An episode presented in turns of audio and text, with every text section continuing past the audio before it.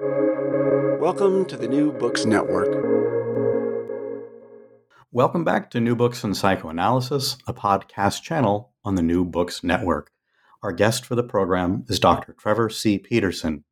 Dr. Peterson is a licensed professional counselor and psychoanalyst in private practice in Laramie, Wyoming. His 2015 book, The Economics of Libido Psychic Bisexuality, the Superego, and the Centrality of the Oedipus Complex, won the 2016 Gradiva Award for Best Book. He joins us today to talk about his new book, Psychoanalysis and Hidden Narrative in Film Reading the Symptom, first published 2019 by Routledge. Dr. Peterson, welcome to the podcast. Thanks for having me, Christopher. And uh, a point of an issue here already. Um, 2018 actually is the publication date that oh, book. 2018. All right. I'm just looking at the inside jacket here. Maybe I need glasses. 2018. All right. Um, still a new book for us. Um, so, as always, the the podcast begins with the the question of what motivated you, as far as we know our motivations, to write this book. Um, that's a good question. I, I would say that I wrote that book with the um, basically, I mean, it was my dissertation. Like, um, I went to the Boston Graduate School of Psychoanalysis, and uh, um, it was very important for the doctoral program there that uh, one kind of do uh, data research that like um, whether it's going out and doing interviews or, or having like some kind of objective thing that one can measure like um, they stressed that like what they didn't want was me to just write like a, a theoretical dissertation um, they wanted to have like something that like a, a cultural object to study and so um, i was kind of forced into it that way. I didn't come in with um, having this project in mind. And then uh, once it, like, once I was just kind of around in, in Boston um, at the school and, and, kind of looking at different areas, like, I'd say that, like, um, reading film studies, uh, looking into some of the, the work in that department kind of uh, interested me. And then I just uh, kind of started piecing together what I thought was kind of a, a novel approach. Um, to to be able to look at it in a different kind of way and in a way I felt was truer to actual clinical practice, like the, in the listening to a film in the way that I listen to a client or patient, and and also just um, getting into you know the the triangles, like the the aspect, uh, the repetitions that like are are a lot of what um, therapy becomes about once you're not just dealing with a symptom. Once you get past like just the OCD or the panic attacks or whatever it is in a client, you always have to get into character. And those um, those character patterns and repetitions are, I'd say, like for me, the most interesting and important parts of, of a therapy.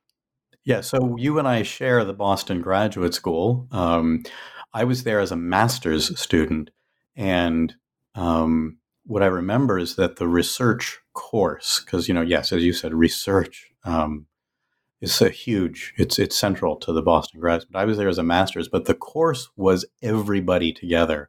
So we had doctoral candidates, certificate candidates, and masters all together. And when I was getting my master's, and I watched at that time Dr. Meadow basically interrogating people about what they wanted to write about and was it psychoanalytic enough, I was terrified. um, what was it like to go through as a as a doctoral candidate?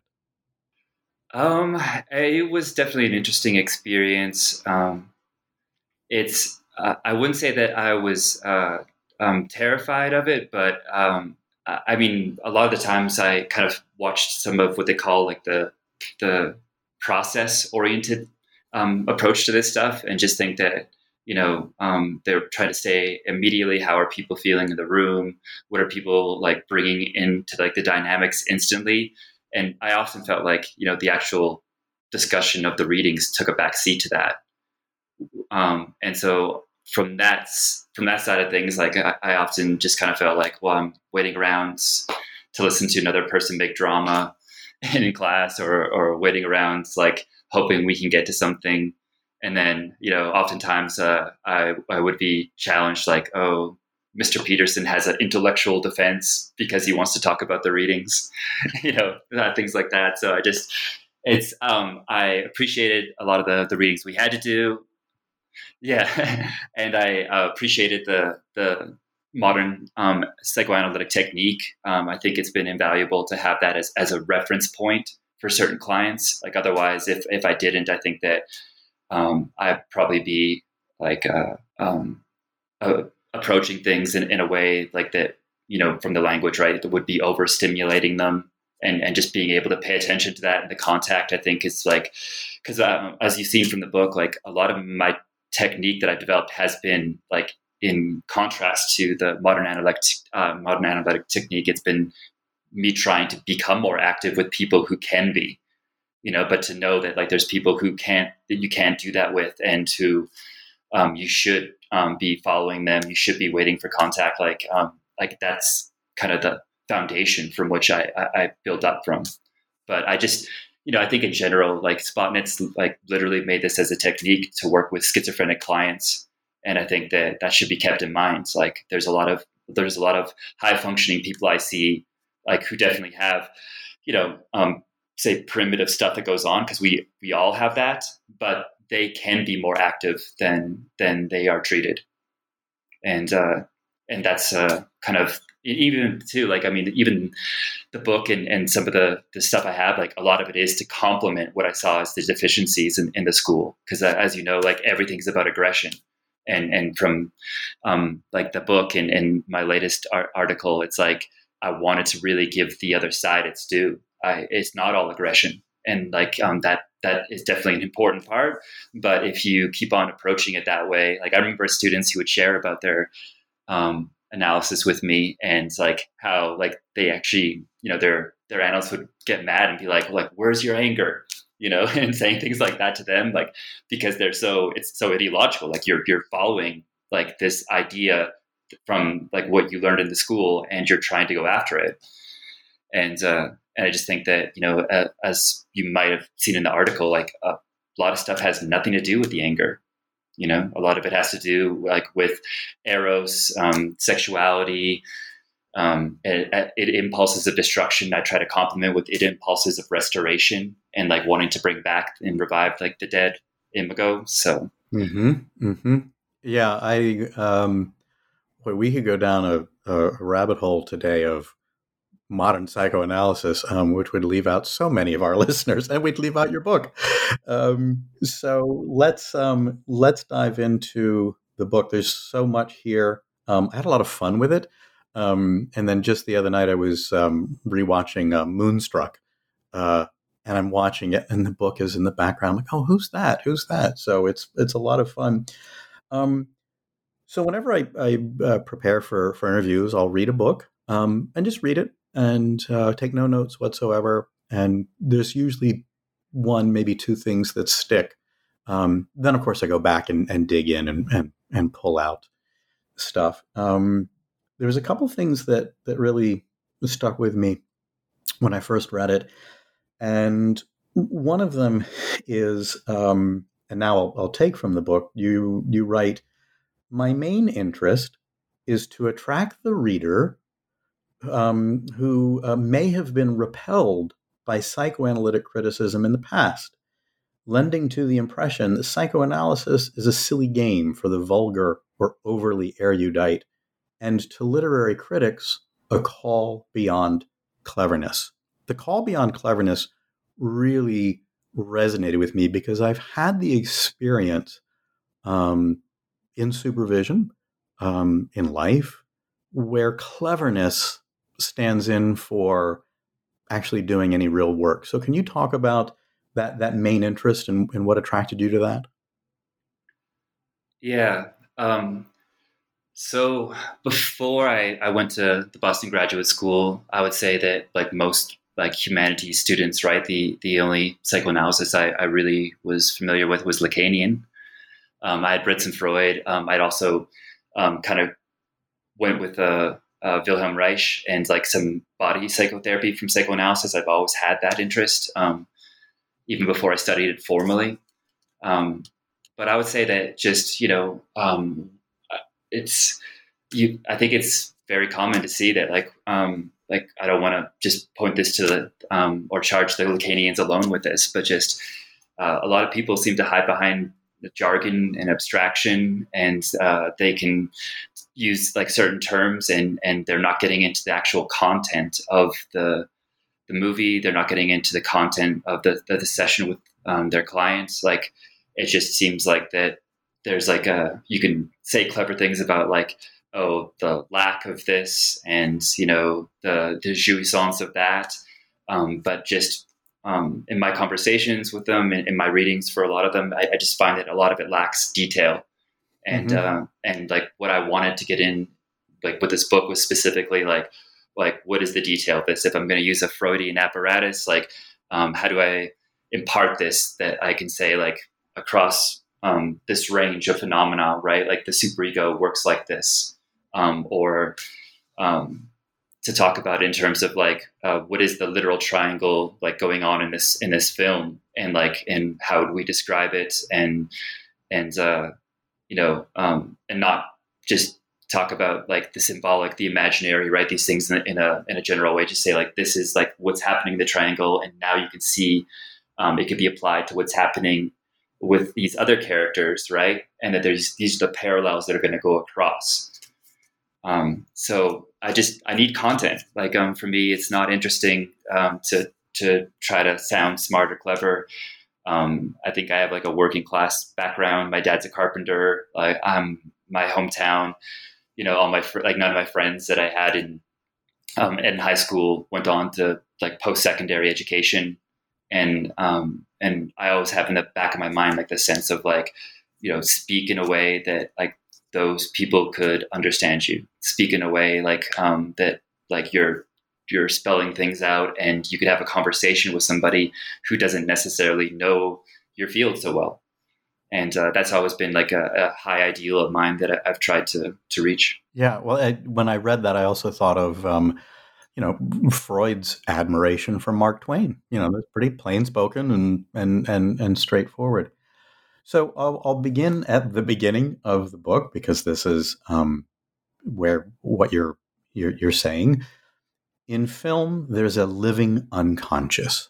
What what does that mean? What is it? What is the living unconscious that you find in film? Um, so I would say that uh, it this takes us kind of into like the process of doing the symptom reading, but just um, the for me the background is is the basic um, postulate of drive theory, right? Which is like we all have motivations um, that sometimes you're you know you feel close to a friend other times you're competitive with them like they're they're ambivalent motivations um, but that like we have this basic sense of like we when we identify with a, a character in a novel in a movie whatever it is like um, we have to like the motivations that are being displayed or I identify with them like um you know in, in the way that people certain people who like action movies right? Like they have to be able to find that interesting in some sense right like that there's like the tough guy and he's never beaten right like the he knows mixed martial arts and he can take on 20 people in a room right? Like for me, like that that seems like over the top and kind of preposterous, you know, but just like somebody who can get into that stuff, like they have to share that like that's part of like their own ideals or, or their fantasy structure. And um and a lot of people are attracted to like, you know, say horror movies, right? In the same principle. Like some people watch them and they will get triggered, they'll have their anxiety and like it's not a fun experience at all. But just for, you know, to get into you know this evil malevolent force um, that's supernatural and, and, so strong that's a, that's affecting these people like whether you're identifying with the villain right or you're identifying with the heroes like you have to have some of that motivational structure in yourself to, to find the pleasure and like once you say start with that that basic foundation that we have drives and these drives like a lot of them are are like universal um, even though the way that they'd cash out, right? Like if you have a general drive, like being competitive, right? Like it's going to cash out in different cultures in different ways. But in general, like, you know, the, the idea of things like being competitive, having authority figures, having defiance with those authority figures, maybe having them as a mentor, right? Like there's so many different types of relations that like are going to be like transhistorical and like that people will experience in different places. And then once you have a sense of of like um, that that's going on, like um, then you can kind of start to bring it over into like, well, what is really going along with these motivations um, and some of these triangles that are that are happening there, and also like to the extent that um, we know that um, things are repeated because they're traumatic, right? Like when Freud introduced the repetition compulsion, he like it's you know the idea of um, you know um, uh, a mentor having a bunch of ungrateful proteges, and this keeps happening to him, or like a woman who chooses somebody who dies, and that and she keeps on finding new men who um, who die on her, and I just think that like that like to start to know that within these repetitions, there's also going to be this element of trauma. Um, from there, right, you get to start seeing like how it's it's really um, kind of brought alive in in the films. Like um, another film um, it, for my next book, um, where I'm going to be uh, kind of releasing more symptom readings. Like, and, and, part of my dissertation work was on the piano, and uh, I think it's such a beautiful scene. You know, when like beautiful in its darkness, of course, when when the main character Ada gets her um, finger chopped off, um, and just like the way it, like the cinematography, how everything like is shown, and like how everything like is going around there like you can really have it imparted about like how this is something that's kind of almost like world shattering right? Like that kind of something that kind of is breaking down all of reality when it happens and and to show those traumas like that are, are like it's it's again like a dark beauty but but something that like when you're human and you're looking for the um, humanity of others, like you know that most of us are neurotic and sick. That's one of the beautiful things about psychoanalysis is that you know we don't try to have this big divide between like the logical doctor right and the and the illogical and irrational patient like we know that all of us are built up on these traumas and, and are repeating things and uh, um, and a great filmmaker a great artist right is in some ways in in love with that humanity that that dark side of humanity i believe you know otherwise it's it's pop right it's a uh, it's a uh, overly sweet, overly um, stylized, and, and, it doesn't have like um, that, that human quality to it. Yeah, when you said, um, I mean, you said a lot, and we'll go through it. But the the idea of the triangle and the repetition. One of my favorite films is a, a I think 1990, maybe 89, Avalon by Barry Levinson about this multi generational family, of course, in Baltimore.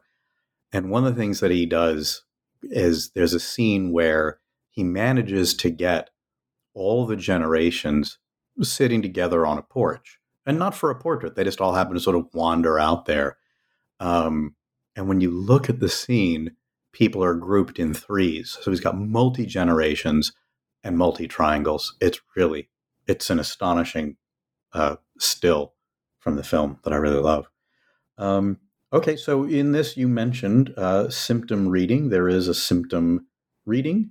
Um, so talk about you know why that is so named, as you talk about in the book, and then what is the symptom character. Let's get into these these new ways of looking at things.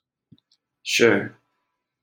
Um, so the symptom I, I, took from Freud's analysis mm-hmm. of the symptom. Um, uh, I think the example is um, you know a woman who's uh, has this kind of psychosomatic um, like pregnancy um, like that she has some you know conversion symptoms. Uh, um, she's vomiting. Like um, there's not a, a, physical genesis of this, right? And and uh, when he analyzes it, like it goes with like uh, the wish to be pregnant, you know, to have children, and also um, the unconscious need for punishment. Um, that you know, if if she's going to keep on being sick like this, um, she's going to not be as uh, physically attractive. And so, um, to kind of break a symptom down that way, right? Like that, uh, it's going to have this this wish in it, and it's also going to have um, the unconscious need for punishment going, and it's going to have these like kind of hidden components. Like that's you know the stuff that I, am sure, I hope it attracted um, any analyst to to psychoanalysis, right? Is like what's really going on behind these things? Like what are the secret meanings? And um, and so that basis, right? I, I just saw it as like um, something similar is going on here with this with this movie analysis.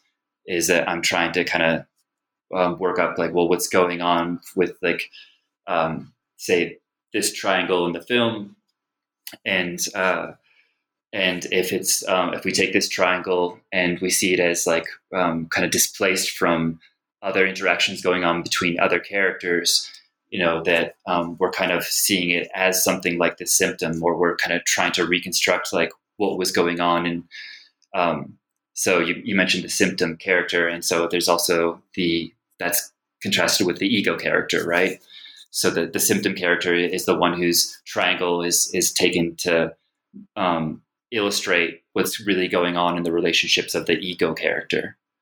And in this case in this um, in this book i um, i use the film the lost boys. And so um, the older brother Michael is is the symptom character where he gets to have the interaction with David, the, the leader of the local vampire gang, um, and uh, he has his like you know Oedipal interest in Star, like um, who you know isn't technically the girlfriend or wife, right? Like doesn't have that ro- like that hard romantic relationship with him, but is kind of like getting on the back of his motorbike, right? Kind of she's under him in some way, and uh, and that drama there, you know, um, like to isolate the symptom character to to begin to do the work with any film. Um, this one, like I thought, to choose Lost Boys like was very would would make this much easier because like um, for me like the the biggest process with um, identifying the symptom character is like who's the most like unrealistic, um, idealized, or in this case supernatural character. Like um, that that's the that's who will be the symptom in the film. And um, so to say that you know um, Sam's older brother is a vampire and vampires don't exist, like it just kind of right away can bracket that all that material and say like, okay, so why did this writer like need to even go to um, the supernatural to th- these things that lack reality, and like, and what is he what is he trying to hide in there or push into that? And uh, um, but I'd say again that like um, I know that some of the complaints that some um, acquaintances and colleagues have shared um, is that you know in other films like it's it's much more difficult to tell.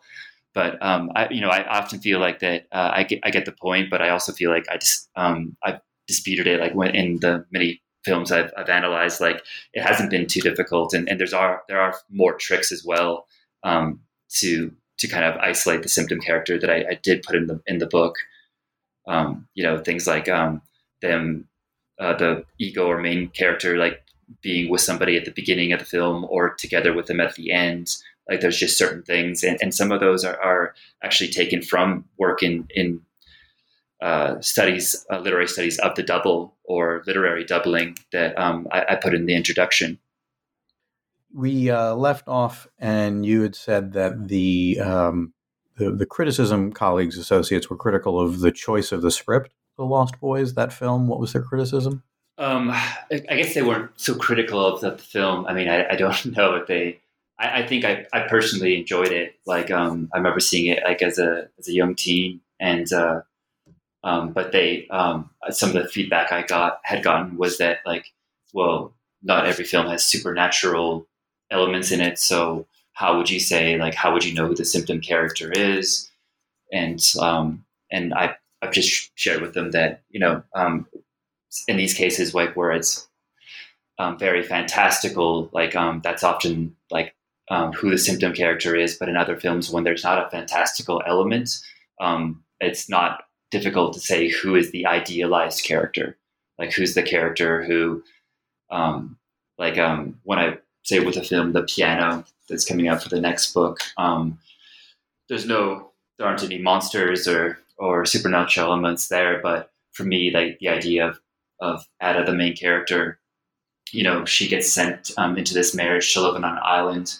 with somebody, and then you know, um, in most cases in the past, that would clearly have just kind of like been the end of her life, right? She's sent on by her father, her family went to somebody else, and then she gets to live out her days in this uneventful life there. But you know the the idealized or fantastical element there for me is like um, in Baines, the the half kind of white person, half native, you know, who has the native tattoos on his face, and he's there, and he's going to seduce her out of her like you know kind of narcissistic withdrawal, and and maybe you know some arguably some autistic elements there in it, and kind of like bring her back to life in, in a way, make her kind of feel like love again, and uh, so for me, it's like that part of the story, that element of the story, and, and most stories will have this, right? It's like um, it's just that's like closer to fantasy than real life. You know, most people um, don't, you know, uh, who are lonely don't get found by a manic pixie dream girl who's going to like, you know, shake them up and take them out of the dullness of their routine. Like, you know, these these idealized figures, right, are, are going along within like within psychoanalysis, like our parental imagos, right? Like parental substitutes. They kind of show up in this way that they're they're larger than life. You know, they are are are special and, and kind of shake things up and and that's key you know to the idea of like you know like what's the basis of a triangle you know other than a classic Oedipal triangle right of like um, you know mommy and daddy and me or right like um, a man and a woman who are married and then having that interloper who's going to come into that like you know a lot of the stuff that we we know that way is just kind of in the narrow romantic sense and, and in, in Freud's family romances. But you know, there's so many different types of triangles, and um, and authority, um, a love life, um, triangles and friendships. You know, where friends get jealous of each other. So um, that's the that's the thing I, I hope I imparted in the book uh, is that there's you know there's other um, ways to look at other films to get to this, but I, I do appreciate that some readers and um, found it kind of difficult to understand how to find the symptom character. Well, uh, yeah, I mean, I, I thought that actually you had addressed that because you you state somewhere, maybe early on, that it would be that the skeleton key, I think is the term you use, is um, psycho, but that that's in a sense almost too easy. But that's how you got in, and you actually say that this this can apply to any any narrative. Um, and um, you call it a formalized five step methodology. So, for the person that wants to look at a script that doesn't have monsters or vampires or you know paranormal stuff like that, what is the five step methodology that one would apply to literature or a film? Um, so the the first step is to find the um, kind of the symptom character and kind of look and see well what what um, person in this film or in, or sometimes whole groups right? Like um, for me in the Lost Boys it was kind of just get rid of the whole like vampire subplot right? Like um, keep um, Sam um, as his boy who moves with his mother to like stay with his grandfather and he starts to see his mother dating right? The, the video store owner um, that like that's the kind of realistic part of the story. And if you just kind of get rid of like the fantastical um, fantastical element, like um, then you can bring in the, the triangle that is found within it and start to kind of make sense of what's going on in the more normal normal or ego narrative or, or plot. And uh, so, like I said, with um, with um, David, right? Like you have the he wants to get to Star, he loves her. David's in the way. Um, and you also have some authority elements there as well. It's not just a, a straightforward love thing. It's also a, question about like, um, as I spell out in there, just um, there's a, a, strange element in the film is like, why is David so obsessed with having Michael join the, the, the vampires? Like, why do they need them, um, need him so badly? There's nothing special about him where that really stands out. And after he starts to kill off members of the vampire gang, you think they would just be like, it's not worth the effort.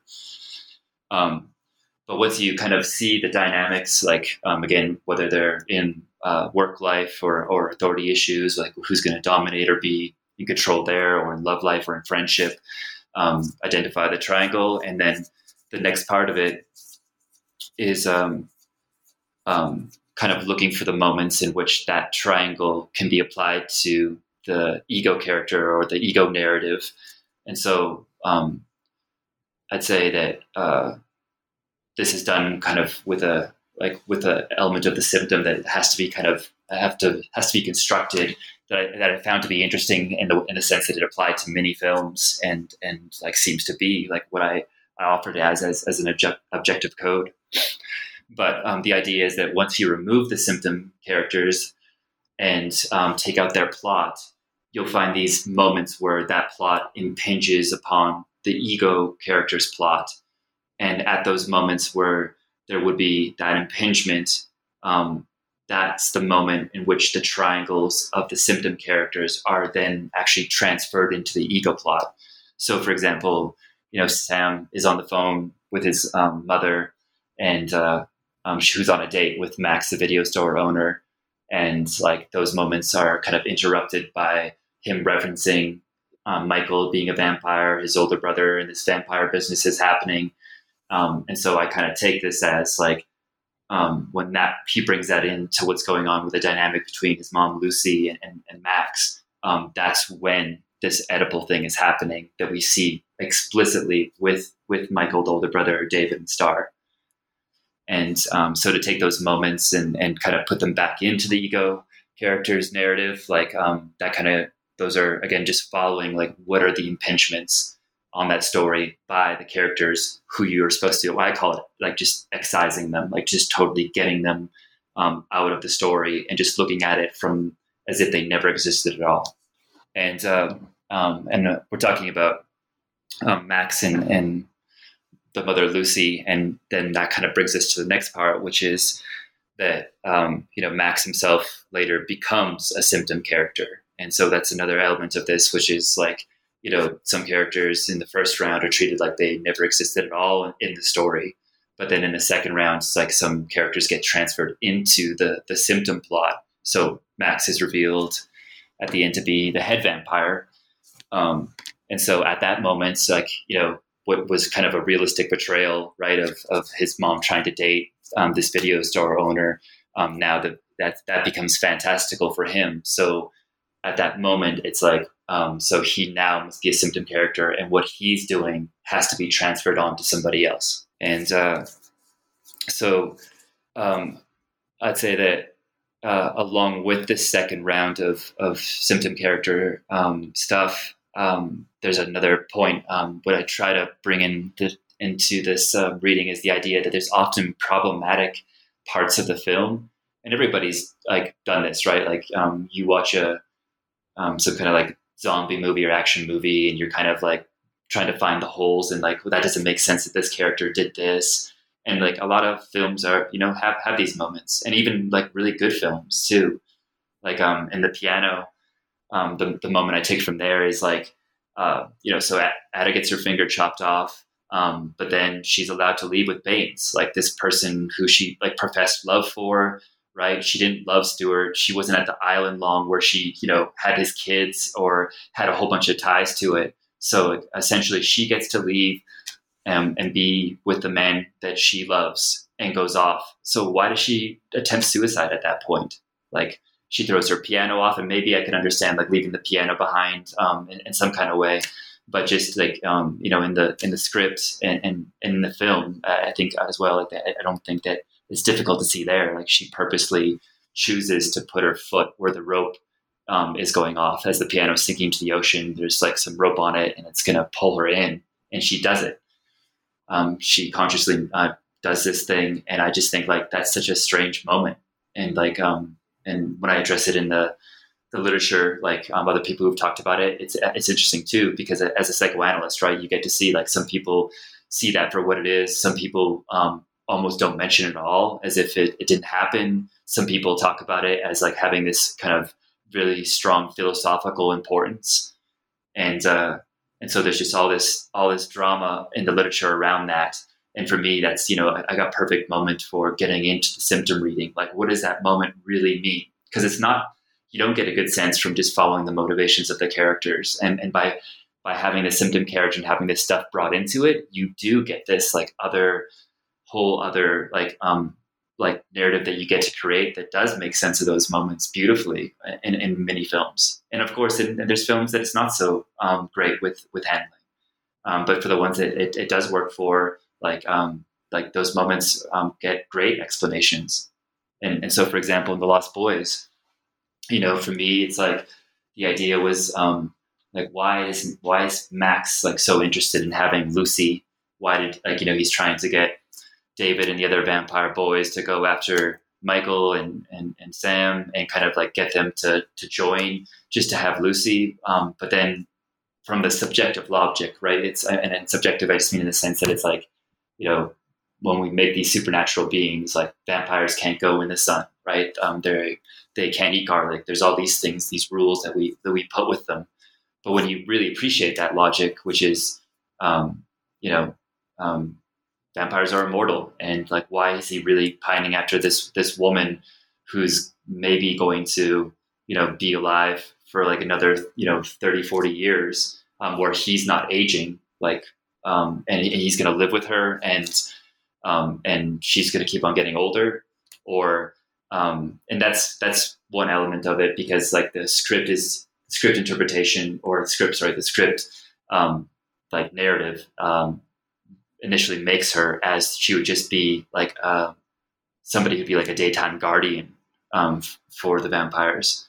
Um, but then there's also the idea of her becoming like a bride of Dracula kind of scenario, um, in which case it's like you know the idea of making Lucy into a, um, a female vampire um, to make the other boys listen better. And for me, it's like, well, what would David and the rest of the boys like? That's she's not their mother, so like, why would they somehow be more obedient to listening to this random woman that that um, Max chose, and they're going to become like more like um, docile because of her presence, like um, so I just, you know, I look at the film in, in, those ways, and I just think like this is um strange. Like it just, you know, they, they these moments strike a viewer and and stand out. And like I said, like and like when the film has a, little, a lot of secondary literature or, or scholarship on it, like um, you know, you can see these moments like are really really brought out in that way. And um, well, that, go ahead. What I say, what I like about um, one of the things I liked about the book is that you and you you you address this I don't remember the exact thing, but you're addressing what's actually there, what I see as a viewer. So I can say, okay, that's the idealized, that's a symptom character. I can I can do as you just said, what happens when I remove them and what does it reveal? And we've talked a little bit about um, motivation here, um, and it this is a I'm going to try to tie a lot of things together to get into a different part of the book. Paul Pauline Kael the great Pauline Kael, when she retired in 91, she said um, that one of the things that was becoming annoying for her is that she was asked um, to review the filmmaker's intent and not what was actually up on the screen, um, which I really loved that. Um, and I've seen that in, in just other areas of, of, life where you're asked to review the intent or consider the intent and not the result, what's up on the screen. And, and of course, your your book and what you're suggesting is what's there on the screen. What are we dealing with? And what I'm tying that into is that in writing this book, you say you did not consult with filmmakers, and then because now I want to get into the this um, the idea of the double because there's great scholarship here, um, which you review specifically. Rank, I remember, but you you make the the observation that not every author could have self consciously chosen to double their characters. So, motivation, intent, what's up on the screen, um, what is the the double?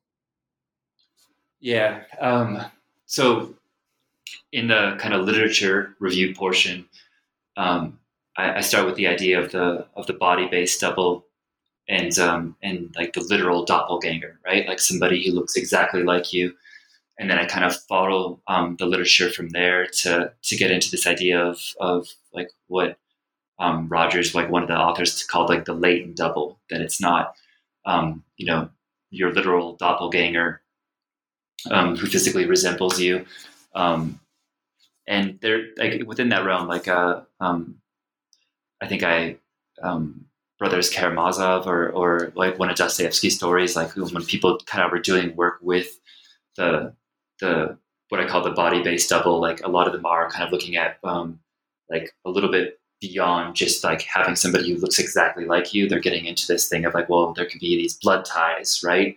And so the idea of the body based double is like, you know, whether it's like literally like you or based on these blood ties, like there's something, there's, there's some element there that that refers back to us being um, like corporeal in, in the sense that like um, I think is is is really important for that level of, of doing analysis. But then from there, the uh, latent double is is um, like the the way that I um, cashed it out with in in the analysis there is like um, by bringing up the idea of projective identification and, and saying that like you know um, with this Kleinian concept, um, like we understand like a lot of people are like taking their the representation of who they were in a traumatic situation and they're they're putting that upon others. And uh, and it's very like you know very very common. And and and this is uh, something like um, I refer to it in this book that like in my first book I, I just kind of stuck with the classic when I was trained in like the idea of, of the active and passive right? So the, the cliche is like the doctor um, you know the doctor visit that your kid goes to like afterwards they want to come by and they want to play doctor where they're going to give you the shot right? Or they're going to kind of do things to you and so they're going to kind of master have this like take their passive stance before the doctor and turn it active. Um, and like that makes sense but then like you know like once you start getting into things like I, I some of the clinical vignettes i share like like what happens when you're the perpetrator and the the trauma or the ego injury is caused by you being active and hurting others, right? And then from there, as um, like when that's in you, like you're not moving from active to or sorry passive to active, you're moving from active to passive. Like a, a lot of thing I've seen, a lot of things that I've seen in the clinic involve somebody kind of, you know, being with, say, often romantically, but also with a, a job too, right? Like you're um, staying with a bad boyfriend or girlfriend who treats you like like shit, and um, staying in a bad job where the boss is yelling and it's just like very toxic functionality there. And like what makes that acceptable right? Like what's what's the thing in you that like you're staying in those situations? And a lot of that is that is like you know based upon bad conscience that i've seen. Um, so the idea that you know that we're getting to this double involves like definitely the idea of projective identification that like we're seeing people in these situations that, that we endured, whether as the victim or the perpetrator, and we're putting that into them, and we kind of are, are dealing with it in that way, and um, and and that this is going on right in in our stories and the things that we enjoy as well. I actually thought about bosses and people in our lives since the you know the the ideas that this methodology can be applied to any narrative. I thought, well, what about what about the narrative of my life? You know, who's the symptom character? Who's who's my double? Um, you know, as expressions of of things I don't want to know. Did you have um, any ideas that way? Like, did you come up with something? Oh, yes, totally. I've spent, like I said, this book has been a lot of fun. Um, and uh, like I said, when I think it was last night, or the night before, I watched Moonstruck, and I'm like, oh, who can I take out? And then who's the idealized person? I mean, yeah, it's it's. I had a lot of ideas that way, um, and um, the. So let me ask a question. I'm thinking of a film now. So in in the book, you're talking about how specifically Fight Club and Psycho. You get to the end of the film, and there's the reveal, and you're like, oh gosh, and then you get to look back over the film and see what you missed, and um, the one that really jumped out for me was The Sixth Sense. Um, and I'm and I'm just sitting here thinking, is he? I mean, to a certain extent, he's a double of himself because he's his dead self, but because he's the dead self and this you know perfect therapist with this boy and everything, he's also idealized. So, is he a symptom character? Is he a double? Is he both? I'm putting you on the spot here, but it just came. Yeah, no. Um, I I have to just say I have not seen that film since I was like um, you know, maybe like 16 or something, um, like a long time ago. So, um, but it, you're right. Like, um, it is very much like should be one of those kind of big reveal films, like like Fight Club, that that you can make that out. Um, I honestly, I'd have I'd have to see it again to see like, well, which aspect would this be? Like, is this bringing like you know Bruce Willis's character like um, as part of the boy, or is there somebody else? Like, I, I don't remember how involved his mother or like other people were around him so I'm not I couldn't say off the bat, and I'd have to I'd have to watch it. But um, you also mentioned Avalon and uh, a couple other things that were I, you know, um, I wish I could I was more of a film buff and like somebody who uh, came to this right like um, from from the love of the um, of this uh, you know medium. Um, I, I, do like films, but I, would say that like uh, I can't say that I am somebody who has gone out of their way to make sure I, I see all like the the good ones, right? Like all the Oscar winning ones, um, all the ones that like you know have good word of mouth. Like I'd say I'm somebody who enjoys music more and reads more than I than I watch films. But I, I promise I will have an answer for you about the Sixth Sense. I'll go back and I'll watch it and I'll make sure that I I'll, I'll give you my reading right off the top. It's, oh, it'd be great. I would love that. Well, then let's let's talk about things that are also um, that are in in your book that we can also talk about um, to understand the double the the example you gave, uh, which you could talk about here, um, the figure of Tiresias in the Oedipus myth as the double of Oedipus. Can you talk about how that's how that's true? Yeah. Um, so um, the way that um, I understand Oedipus, I mean, it's it's another thing where like um, you know you started you opened this kind of conversation dialogue with the idea of like cleverness, and I feel like you know like nothing's made uh, been made more clever, right, than like what Oedipus really means, right? Like um, everybody has like some kind of deep interpretation of, of, of what's going on with it. Um, but for me, again, like staying with like wanting to stay with things that are like tangible, like um, I see it as like, uh, you know, along with other stories, right? Like we're looking at somebody, a story of, of, of hubris, right? Where somebody um, makes this um, kind of arrogant claim that they're going to track down the killer and, um, and that they're, this is going to happen. And they make a promise. And for me, like, um, that's one of the things that I've come to appreciate um, the longer I've been a therapist is that, uh, um, when I've worked with um, many addicts and I kind of can start to get back into like what really kind of set them off the deep end. You know, like there's there's some um, you know there's like uh, definitely things like you know um, identifications with parents, like you know who are al- alcoholics that they grew up with, right? There's all these environmental things that um, totally come and play into it. But just right, like with with everything, um, there's always this historical piece, uh, which is like you know like um, this person was using drugs um, recreationally at some point and had control of it. It wasn't dominating their life. But at what point did they get they go off the deep end and now like they they can't hold a job. They they fully are addicted, right? Like um, there's something there's a story there. And um, when I work with certain clients, like it came down to um, like so like and then like moments that we'd follow associations right? And um, follow dreams like these things and we'd get back to. And there, and there are these moments of like where like they lost their own self-respect right? Like um it's a very common to you know have these like guys who worked in the oil rigs um you know did these jobs where they made a lot of money um and like you know had a house had a boat had whatever and like you know the kind of the idea that they lost those things you know that they couldn't keep it um like you know that's a moment where they um they really kind of kind of can get stuck on like that they they really screwed up and in this big way and they can't forgive themselves like this um, this intrapsychic relation. And with oedipus too like you know I, I i've like um worked with addicts who've been through treatment a few times and um, and they made that promise like to their family right? Like i'm gonna be better. I'm not gonna lie anymore.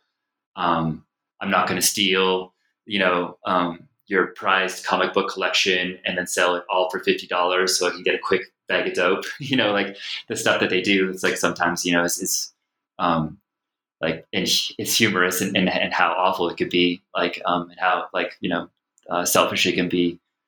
Um, but uh, so those moments, you know, where they really did make this promise and um, and they didn't keep it, like they they can't look at themselves in like the positive way that they did before. And similarly, you know, um, some women like I work with like pride themselves on like they didn't get to the point where they sold their bodies, right? They didn't have sex for meth or or do whatever. Um, and like the ones who have, like um, there are these moments where like to kind of see how degraded they let themselves be is like again an intrapsychic injury that they caused them. And so for me like that's what the you know taking um, account of like the formal elements of the myth like oedipus made this promise. And and what we're seeing with like um, tiresias you know is kind of this sense of like um, if he's a symptom character in there like um, that he's kind of representing this stuff that's kind of um, going on with the intrapsychic relation of Oedipus himself, and that like you know this kind of um, sense of like um, uh, wanting to you know get to the answer and, and kind of feeling like the answer's um, like being held back. Um, that that's you know part of the drama of like you know what's what would be affecting his pride in this and uh, and so I just think that like that element, um, along with several other myths too, like um, that, um, say for example with Electra, like um, you know her brother's the one who beheads like mom and and the new male, and it's like, but if you can kind of take the the brother back into that, and and like then and Electra's the one who's responsible for all that, like then you kind of get a better appreciation of like what's going on in that story, you know. Um, so this this element of like I said, of projective identification, of putting these things out there and, and not owning them oneself. Like, um, I think it's a very much a foundational, bedrock um, thing that every psychoanalyst should be looking at and, and having his um, his or her mind of, of like what is going on with uh, with a client. And um, and I think again, I think it offers like a, a interpretation of, of the Oedipal myth that, that is not clever, but just taking things for what they are on the surface and and, and opening up that dimension. Like I said like it's it was I don't remember reading much about this stuff or getting taught much about like causing your own injury. You know what I mean? Like it's like um, and like again, it's just stuff that I happen to have started to see in my in my own practice, where it's like this is a thing. Like why why aren't we talking about this? You know. But I, that's a lot of my work. Like I said, it's, it's just like um, really trying to understand like what my school wanted to teach me really getting into different um, schools like i'm trying to educate myself and, and, getting into their stuff and just trying to say like like um, how much do i see this animated in the clinical session before me? Like and, and what's missing in it? Because i you know if you follow the psychoanalytic method like you're not just you know the omniscient analyst who's interpreting and saying like this is what's going on. Like you know you're you're following these indirect things whether they're slips um, um, nonverbal movements, and you're just like, you know, there's something there. And it's like, so you start to untangle it, pull at it, and, and trying to get them to go down further. So we're making, you know, we're, we're making all this data that goes beyond what the theories have. And so the theories have to be retooled. And, and that's what should be greatly appreciated in, in Freud, right? Is his willingness to say, like, you know, here's my um, ideas on anxiety or narcissism, and then like later I'm going to like you know tool retool these or, or, or come back and approach them, as opposed to to other psychoanalysts who I feel like you know all they do like their whole entire corpus is like you know I feel like a way of covering up all the stuff that they didn't know, you know, and like that they they learned more later, but they're going to make it seem like they knew everything all along. And um, and I, I do want and do enjoy that scientific approach of like you know this is my working theory right now um, and I hope to be disproven. I hope that like I find out I'm wrong about it, and then I get to like have the benefit of not being in ignorance, and I can say like this is like the way the formulation should be. Um, but again, I, I, think there's way more omniscience um, in in different schools than there is like Freud's scientific approach, and and uh, I, I, think any reader of the book will see like I, I firmly identify with with the the basic Freudian models and think that like anything I've read in any other school like pales in comparison to like um, cashing out what he means by the superego, for example.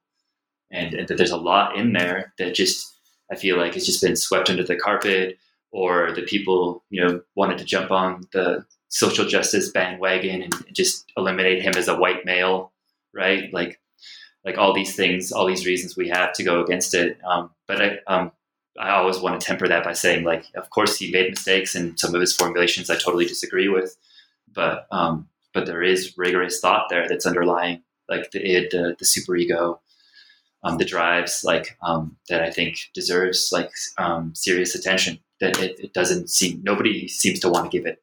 Like um, I feel like I'm one of the sole writers on like on Freud and, and, and the model that's it's like a um, doing this work today. And, and every time I, I share the ideas, everybody wants to criticize it, like based on the idea that it's just Freud and old, you know, and I, and I should be more contemporary and, and looking at other, other stuff that's being written about now. Right. I feel like, you know, anybody who's a, wants to do good scholarship knows like you start at the beginning and you work your way up. You know, you start with Freud and then you see like, well, like what developed afterwards and, and you know the history where I think a lot of you know journals and psychoanalysts today are writing with like references that don't go like you know earlier than 2012 and I and and uh, and I have a lot of doubts about how original you know like that a lot of that content is. I think that you know um, a lot of like relational psychoanalysis and other schools I, I don't think Freud was saying something that different. I don't believe in the whole one person two person psychology. I just think that they they strawmanned all this, gave it a simplistic interpretation just to feel superior or just to be better in some ways. Um, in other ways, like you know, there are legitimate, um, say, technical and clinical differences in technique that go along with it. But intellectually, um, uh, I, I, always defer to, to Jon Mills' work, you know, on this on this area and, and his criticisms of the uh, intersubjectivists and the relational psychoanalysts. I feel like after reading his work, uh, I felt like kind of empowered to fully go back and just embrace like the, the Freud that I had read and saw and, and tease out all these things that are in his um, in his body of work. So listen, this is um, since we went back into psychoanalysis and theory. Um, I'd love for you to talk about um, something that you you you mentioned in the book and and and also pick it up in a in a footnote. Um, I also, by the way, in reading this, I'm like, oh, are we as authors doubled in our literature review? Is literature review our symptom? I mean, I really, I've I've had a lot of fun with this. Um, I argue, you write, I argue that the two deep objects of psychoanalysis are perfection and death. What does that mean? Yeah. Um, so um, that's another thing that's um, you know getting feedback on on the second book because in the first book, the economics of libido, um, I kind of uh, introduce. Uh, I mean, it's in the subtitle, right? Like psychic bisexuality. And so, um, what I wanted to do for this one um, was to kind of leave. Like, I didn't want to um, kind of bring in all that information. I, I, just felt like I wanted to focus on certain parts of it, and uh, um, and uh, be able to introduce that in the next book, which is still my plan. Like, um, um, as you're aware of, there's the, there's the 2020 article about narcissism and egoism, perfection and death, and uh, and that's kind of going to be included with the the book. And um, but the argument in the economics of libido, which again I don't recapitulate there, I just kind of say like that these are the two touchstones. Is just that um, you know in Freud's work, um, there's an interesting passage on perfection, right? Like not not being something that's um, kind of something that's uh, we can that's knowable in this straightforward way. And, and anybody who's a history of philosophy, like um, person, like um, they know, like kind of one of Descartes' arguments, right, is that he we have the idea of perfection within us, um, and work with that idea of come from. And uh, but for Freud, you know, he kind of brings up perfection as this negative quality where, like, you know, um, because like um, something becomes repressed with uh, one of our impulses, like we're forever going to go after this thing that we'll never be able to reach. Like that perfection isn't something that's that's um, directly knowable. It's like this thing that becomes created negatively. And and in his work as well, like death is, is has the same status. Like um, you know, he brings in the idea that um, say like um, for all intents and purposes, right? Like when you faint, like you lose consciousness, and um, and like that would not be any different than like death right? Like you just consciousness is gone like you're not aware of anything. And he kind of points out like in these moments like um like like everything just goes blank like there's nothing there. And um so like when we have these fears of death like um like we can't get at them from the sense that like um say uh, if i'm under the water and i feel like i'm getting close to drowning right? That I start becoming, my soul becomes aware that it's leaving the body, like that my kind of self preservative instinct, right, is like, is directly conscious of anything like that happening. Like that is not going on for anybody. So like when, when we have um, this fear of death, like it's not coming from this, this conscious or phenomenological experience, like straightforwardly, you know? And so he creates the construction of like um, fear for life, you know, and, and fear for life being like the sense that like um, it becomes an idea, right? Like that, um, to almost die in some way, right? It's like I'm not gonna I'm gonna leave behind loved ones. I'm not gonna accomplish the goals I want to accomplish, right? Like this this piece of me, like um, when I when I again when I faint or pass out, like I just go blank. There's just blankness there. There's nothing straightforwardly to fear. Um, I'm not my soul's not leaving the body and like seeing that there's hell below or having some kind of experience.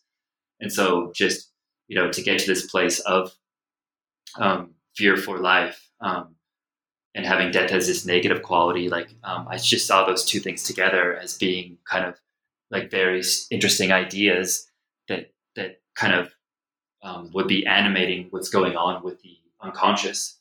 Um, and the unconscious like uh, has so many senses so i guess it'd be better for me to say that like you know what's important in psychoanalysis is the idea of the imago or the object and, and specifically right the the parental substitute like the the idea that um, you know our drive structures and what we strive strive after is is planted in this bed of like that we accept authority figures you know? And um, and once you kind of have that as the as the basic model that like we're primary primarily related social beings and we're looking for authority figures around us and, taking a lot on on credit right like um I like to for a contemporary example, right, with climate change, it's like I, I can't personally say I've read the science, uh, you know, the, the, the reports on um, climate change and be like, yeah, there's definitely, I saw the details, I, I, measured everything out, there's definitely a problem here. Like I take it on faith, right? Like um, a belief in the authority of like those in the, um, the academy and the universities that um, that 97 or whatever the number is uh, percent of scientists agree on this, and I just think it's got to be right. Like, um, I just the idea that it's a lie would be preposterous, even though that's what we know the Republicans are doing, right? They're trying to bring in a wedge and say, like, well, you know, the universities are corrupted by the, the liberals, and and there there's really a debate here. Like, you know, they'll try to bring in that angle, and so we just like so much of our lives is lived under like authority and just taking things for granted from these sources of authority. And um, on the what I call, or I guess like using Freud's like system, like um, the side of active egoism, the side of somebody who's like more of a competitive like agent in the world.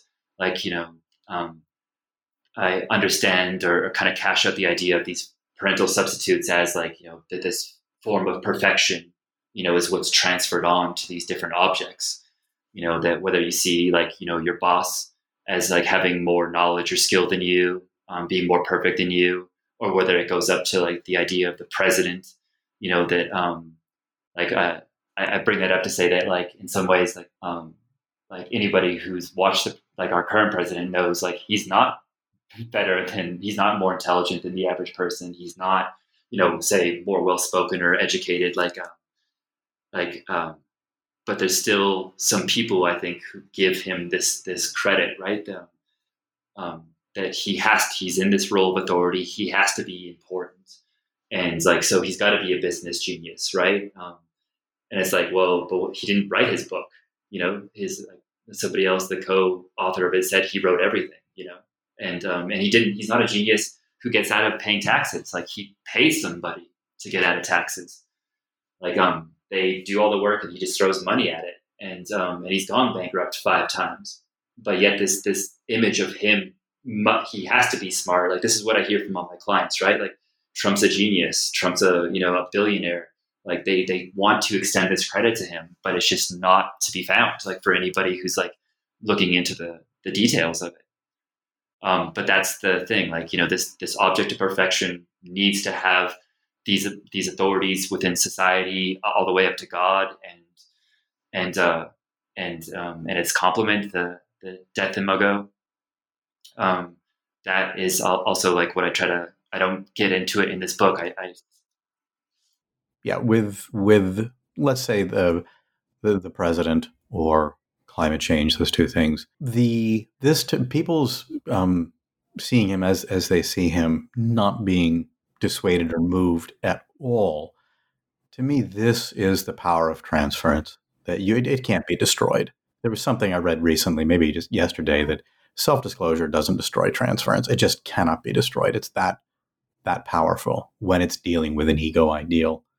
Um, um, I I disagree a little bit about that. Um, so I would say that that's the difference, say, between having like a a borderline or um, kind of um, clients who have more, um, say, early developmental stuff versus later. Like when you have a high functioning client who's a professional and has insurance, right? Like when you have all those things, like you know that they have put in a lot of like they have a lot of transference objects onto society, right? And they have buy-in. Like um, you um, are educated, so therefore you must be smart, right? Like they validate all those points. But um, working with addicts, you know, I, I get um, the opposite. I get all this pushback, right? Like um, you're just book smart, like you haven't lived life, you don't know what it's really like, you know, and like um, and the your book smart stuff, right? That doesn't really help. Like um, it just it's not getting into the deep stuff, right? Because for them, a lot of them, like when you see AA, NA, like you know, like getting into God, right, and, and those aspects, like they they think that that's that's deeper, right, mm-hmm. and and that's that's what's going on too with like a lot of the Republican versus Democrat split too, right? Like they've taken those that transference to things that we have in our society and they put them back onto like their priest or their gurus or whoever it is in in, um, in their circles, right? That like they will give that authority status to. Um, and so it's like uh, a lot of people can put those in places that don't give like you know say clinicians like me or you that much credit and like um and i think i make a remark in that book about like group psychotherapy and how like in that process you know when you have a bunch of um, antisocial um, like hardened criminals in the room like they don't want to be under an authority figure and they want to take me down essentially as, a, as a group facilitator. And like you know and you could lose like credit you know in, front of the eyes of other group members and lose your transference. Mm-hmm. like if you have this this person dominating you in those situations and as, as somebody who got into the field because like you know, for a bunch of reasons, but just like, you know, somebody who fundamentally identifies as like other people are interesting to me. I genuinely want like to see them do better and enjoy that part of the work. Like as I see them improve in their lives, like, um, you know, like I just kind of learned in my process that it's like, I have to stand up and say stuff with, with certain people in the room and I, and my transference, like the, the credit I'm extended really is fragile for, uh, for a, lot of people in, in this population and for people, right. Who are, um, really in their um, schizophrenic processes, right? And, and stuff that's like early narcissistic stuff. Like they don't care about you or me. Like, you know, they're off in like some adventures in their head. You know, the, the Pope is going to be murdered and they have to warn everybody, right? Like, like how could what you or I have like really reached them in, in just our normal way? And as you know, from being from the modern analytics school, it's like what we learn is like to get into their life, right? Like to get into their their bubble and kind of take on a certain type of transference from them. But you got to earn that. It's not just given, right? Like you got to put in the time before they really kind of can put that through you. At least yeah. that was my experience, like with my training and like with some of the people I have now. It's like I, I it takes me a, like uh, it takes a while to get that narcissistic transference from them, and and um, where other people who come in are instantly seeing you as having the answers instantly like thinking like, well, he's a doctor, right. so actually, you know what? I'm going to seek him out rather than just a, an MA in social work, right? Like his a doctor's going to be even better. Like some people definitely have that. Yeah. So it sounds like we've we've we've started our next interview, which will be on your third book. So you'll you'll reach out to me when that's published. Yeah, yeah, I'll uh, I'll let you know. good, good, good. All right. Um, so, again, for our listeners, we've been talking to Dr. Trevor C. Pederson, Dr. Trevor C. Pederson. So you can trust him um, about. Uh, not, not, really, because I don't come from a you know a, a, a, certain type of school, right? I'm not Ivy League, so like, so please go see a, a Harvard doctor, right? Because they're they're better than than the place I got my degree. It was still Boston. Um, yeah. Uh, talking to Dr. Pederson about his new book, uh, Psychoanalysis and Hidden Narrative in Film Reading the Symptom. Thanks so much for joining today. Thank you, Christopher.